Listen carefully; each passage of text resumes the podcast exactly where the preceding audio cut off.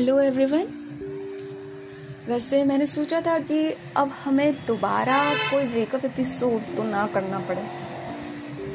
But I am really sorry I have to come once again because अभी भी कुछ बच गया था। और जो चीज़ मुझे हर्ट की है मैं चाहती हूँ कि उस चीज़ का मैं आज सॉल्यूशन निकाल पाई हूँ। तो उस शेयर करूँ।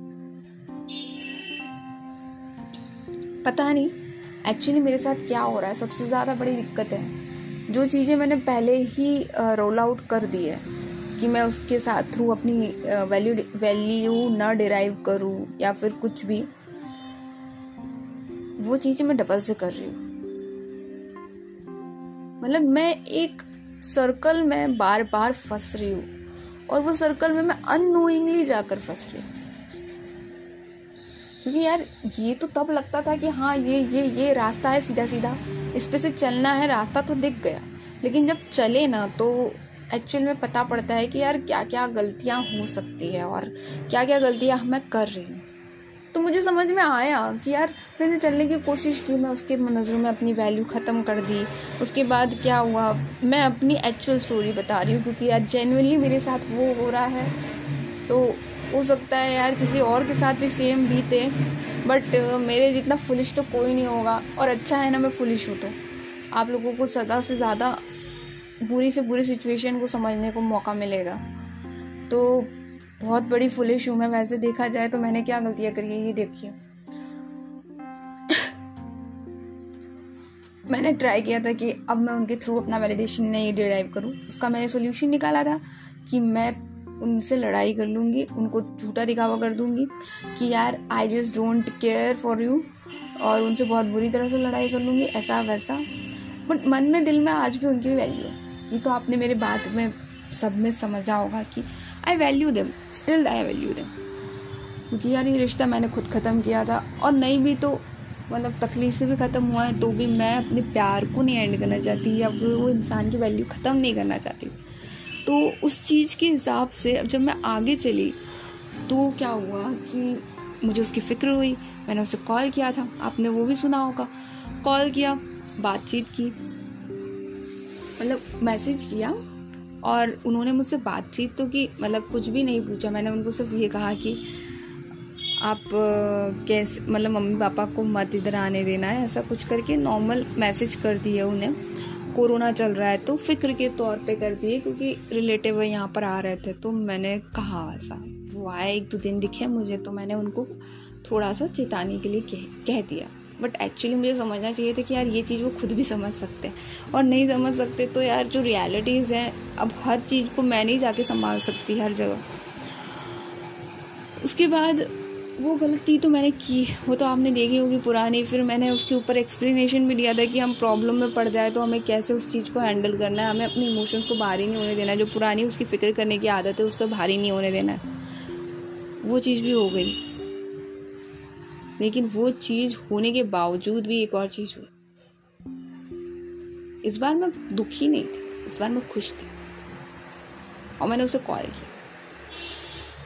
मुझे याद आई मैंने उसे कॉल किया। और मैंने सोचा, यार, कि नहीं, अब बोल ही देती हूँ कि चलो, मुझे ऐसा लग रहा था कि यार, अपन फेक क्यों बने जिसके साथ? खुद ही माइंड में इतने भसड़ घूम रही है ना कि क्या बताए कि यार कि यार मतलब आप बताओ मुझे कि क्या करना चाहिए? इंसान ने क्या नहीं करना चाहिए? वो इतना कंफ्यूज है कि अपन फेक बन नहीं सकते। हम रियल बनना नहीं चाहते वैल्यू डिराइव नहीं करना चाहते, क्यों? सिंपल सी बात है अब इन सब चीज़ों का एक ही सॉल्यूशन है। कि यार, जो रियलिटी है ना, उसे एक्सेप्ट करो।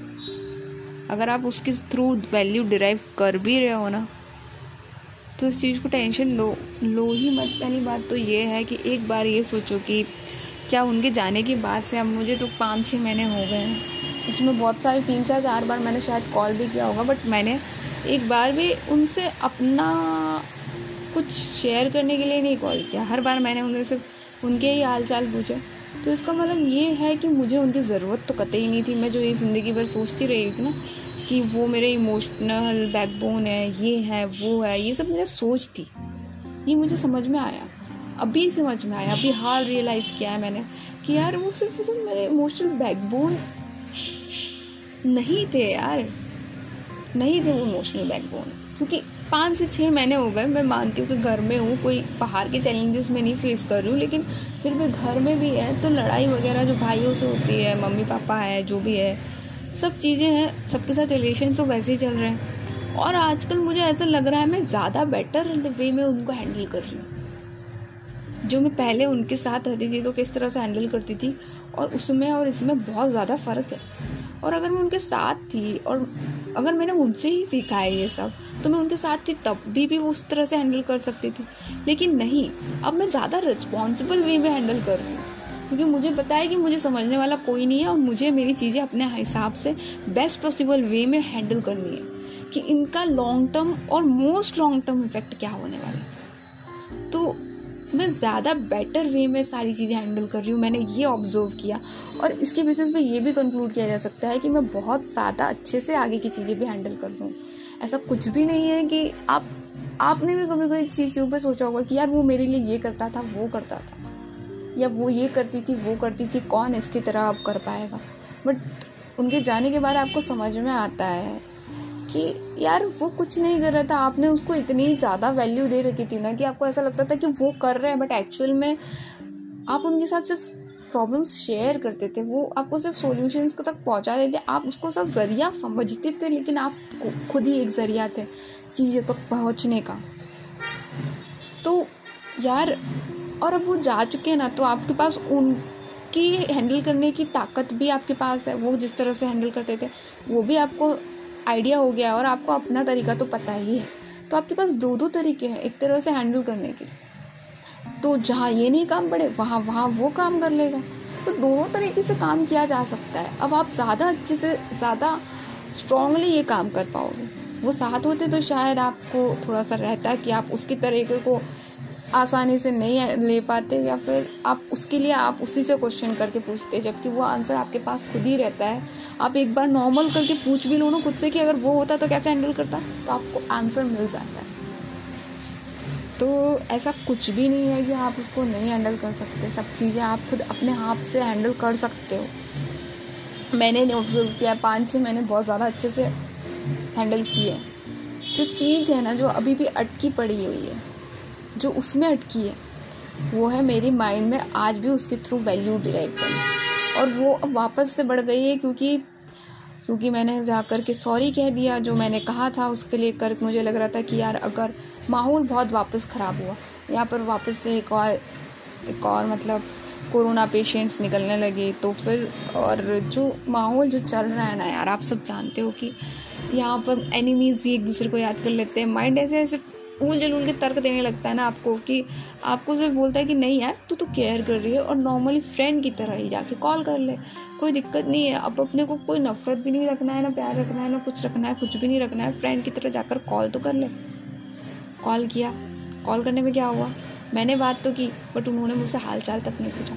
अब उसके बाद मुझे इतनी तकलीफ़ हुई है कि कोई लिमिट ही नहीं रही, क्योंकि तब तो कुछ नहीं लगा। तीन चार दिन भी अच्छा लगा कि यार मतलब मुझे कुछ फील नहीं हो रहा है, उन्होंने मेरे से हालचाल नहीं पूछा तो बहुत ही सही है। लेकिन यही चीज़ बाद में पूरी ऊपर से उल्टी हो गई कि बाद में लगने लगा, यार, जब मैं फ्रेंड थी रिलेशन में थी तो वो तो किसी कोई और लड़की फ्रेंड होती थी तो उसके तो हालचाल पूछते थे, मुझसे क्यों नहीं पूछ रहे? मैं इतनी वर्थलेस हूँ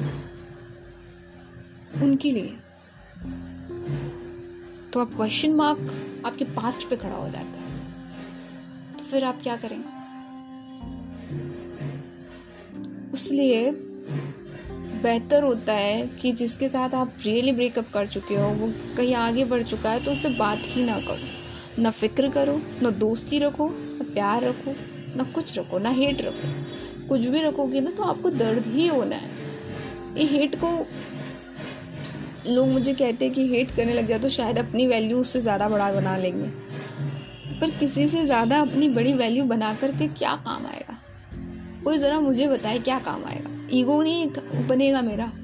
और क्या वो ईगो मैं जिन लोगों के साथ रह रही हूँ, उनके लिए सही है। अगर वो ईगो ईगो अगर बन गया तो वो गलत हो जाएगा।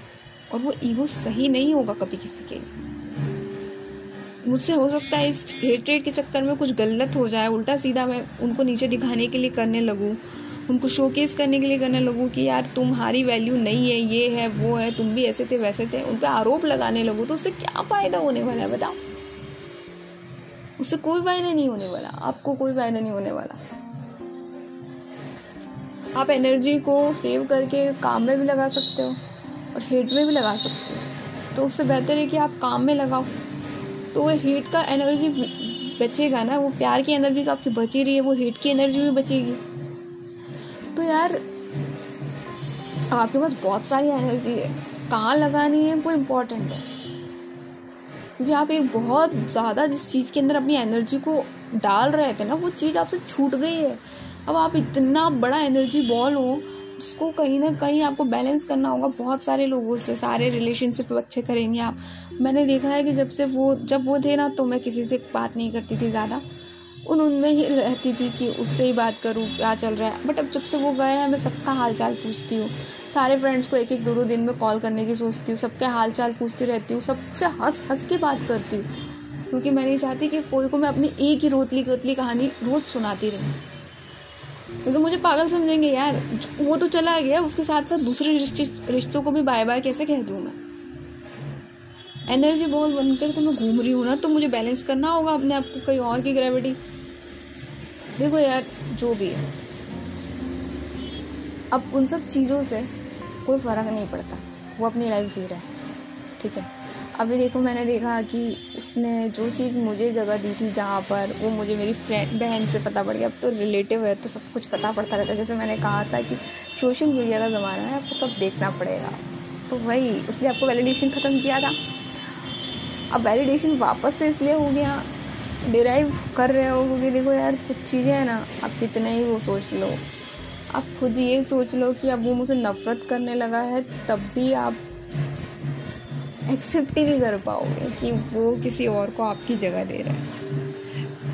रियली नहीं हो पाता। कभी बार बहुत ज़्यादा तकलीफ़ होती है इन सब चीज़ों को एक्सेप्ट करना और फिर मैंने जाके सॉरी कह दिया उसने नॉर्मली मतलब इतना आसानी से एक्सेप्ट कर लिया उसने मेरा सॉरी कि कुछ हुआ ही नहीं था जैसे।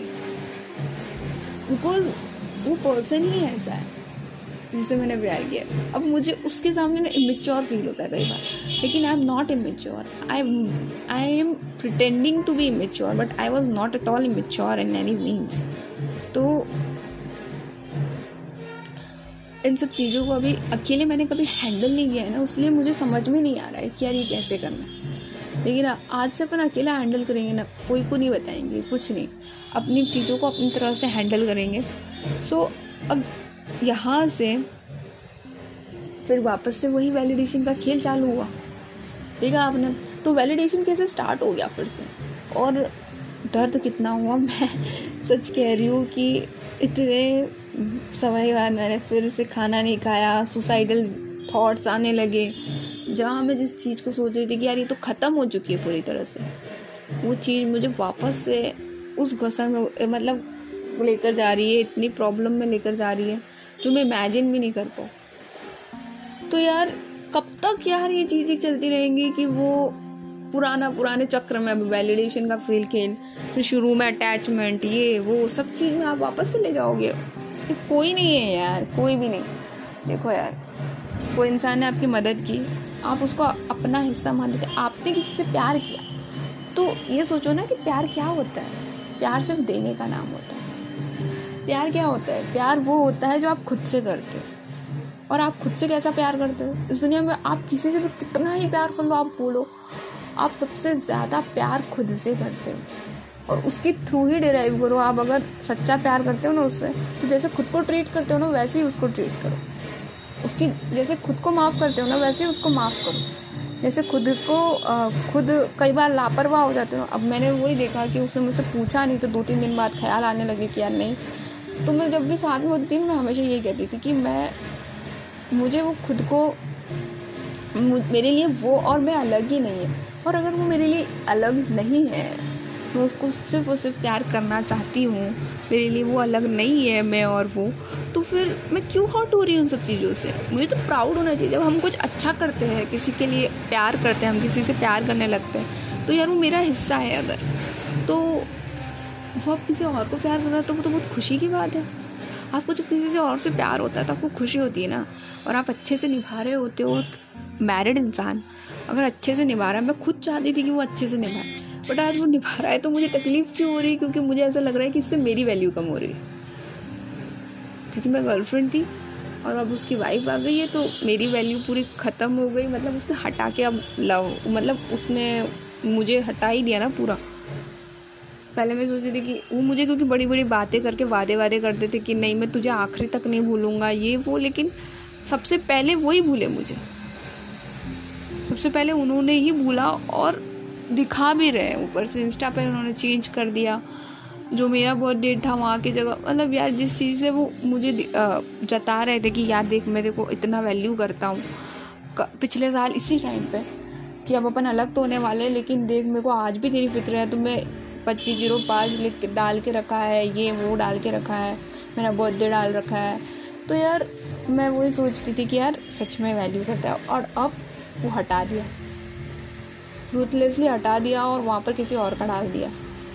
तो और ये ऐसी चीज़ नहीं है कि वो ऊपर ऊपर के मन से डाल रहे हैं। ये तो उनको अंदर से फील हो रहा होगा ना, उसलिए वो डाल रहे हैं कि मतलब आज उनकी लाइफ में पूरी तरह से कोई आ चुका है। अभी तक तो ये अरेंज मैरिज था, लेकिन अब वो लव में कन्वर्ट हो चुका है। इसका मतलब वो अपनी रिस्पॉन्सिबिलिटी समझ रहे हैं। तो इसमें खुश होने की चीज़ है, ना कि दुखी होना क्योंकि यार अगर मैं चाहती थी जब वो मेरे साथ थे ना मैं तब उन्हें यही कहती थी कि यार शादी तुम मत करना क्योंकि तुम अगर ऐसी बात करोगे मुझसे कि यार मैं आ, तुझे पसंद करता हूँ लेकिन मैं उसको सारी खुशियाँ दूँगा लेकिन पसंद तेरे को हमेशा करूँगा तो मैं हमेशा प्यार तो तुझे करूँगी। मैंने बोला यार ये क्यों कर रहे हो? खुशियाँ देनी है तो जिसको जिसको देना चाहते हो ना उसी को प्यार करो। वैल्यू क्यों मुझे दे रहे हो? मैं ये चाहती थी ना कि मुझे ना वैल्यू दे, ताकि वो सही इंसान बना रहे। यही हम चाहते हैं जब हम किसी से सच्चा प्यार करते हैं, हम दोनों जब क्लियर होते हैं कुछ चीज़ों को लेकर। तो जब मैं खुद यही चाहती थी बट जब वो एक्चुअल में हो रहा है तो मुझे वर्थलेस फील हो रहा है। क्योंकि मेरी लाइफ में कोई आया नहीं है, उसकी लाइफ में आ गया है और उसने अपना ही वादा चेंज कर दिया ठीक है? अब वादा चेंज उसने किया है, लेकिन क्या ये सही नहीं है? जो उसने किया वो तो सही है ना। मतलब अब उसके दिल में कोई और ही आ गया। पूरी तरह से आ गया। मतलब अब वो शो ऑफ़ नहीं कर रहा है। वो सच में किसी और से पसंद करने लगा मुझसे ज़्यादा पसंद करने लगा है। अच्छी बात है ना, जो उसके लिए सब कुछ कर रही है, वो उसको रिकोगनाइज कर पा रहा है। वो उसे प्यार दे रहा है। उसे प्यार से समझा पा रहा है। ये, इससे बेहतर कोई चीज़ तो आज हो ही नहीं सकती। अगर वो मैं उसको अपना हिस्सा मानती थी तो अगर वो कुछ अच्छा कर रहा है तो मुझे अच्छा फील होना चाहिए। ये मेरा फ़र्स्ट और सेकंड था कि अब अगर उसने वादा तोड़ा तो अब अक्सर वादे तो हम खुद भी तोड़ते हैं। आज मुझे दिन भर पढ़ना था, ठीक है? और मैं बातें कर रही हूँ, या फिर कोई वीडियोस देख रही हूँ। मज़े से वादे तोड़ रही हूँ ना? कोई ऐसा थोड़ी है कि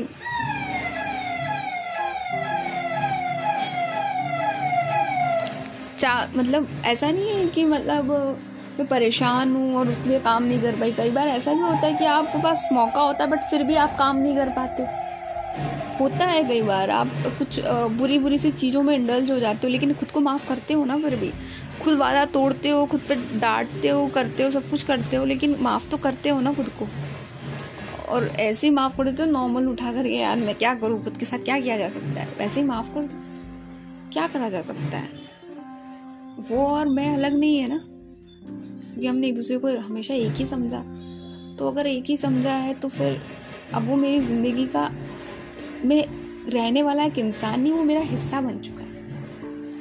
और अगर वो मेरा हिस्सा बन चुका है ना तो उसकी गलतियाँ मेरे लिए गलतियाँ नहीं होनी चाहिए। वो मेरी खुद की गलतियाँ हैं। जिस तरह मैं अपनी खुद की गलतियाँ बिना सोचे समझे माफ़ कर देती थी ना ज़्यादा तर्क नहीं लगाना। अब दिन वेस्ट करा आज का। तो सबसे पहली बात तो गुस्सा आना चाहिए खुद पर।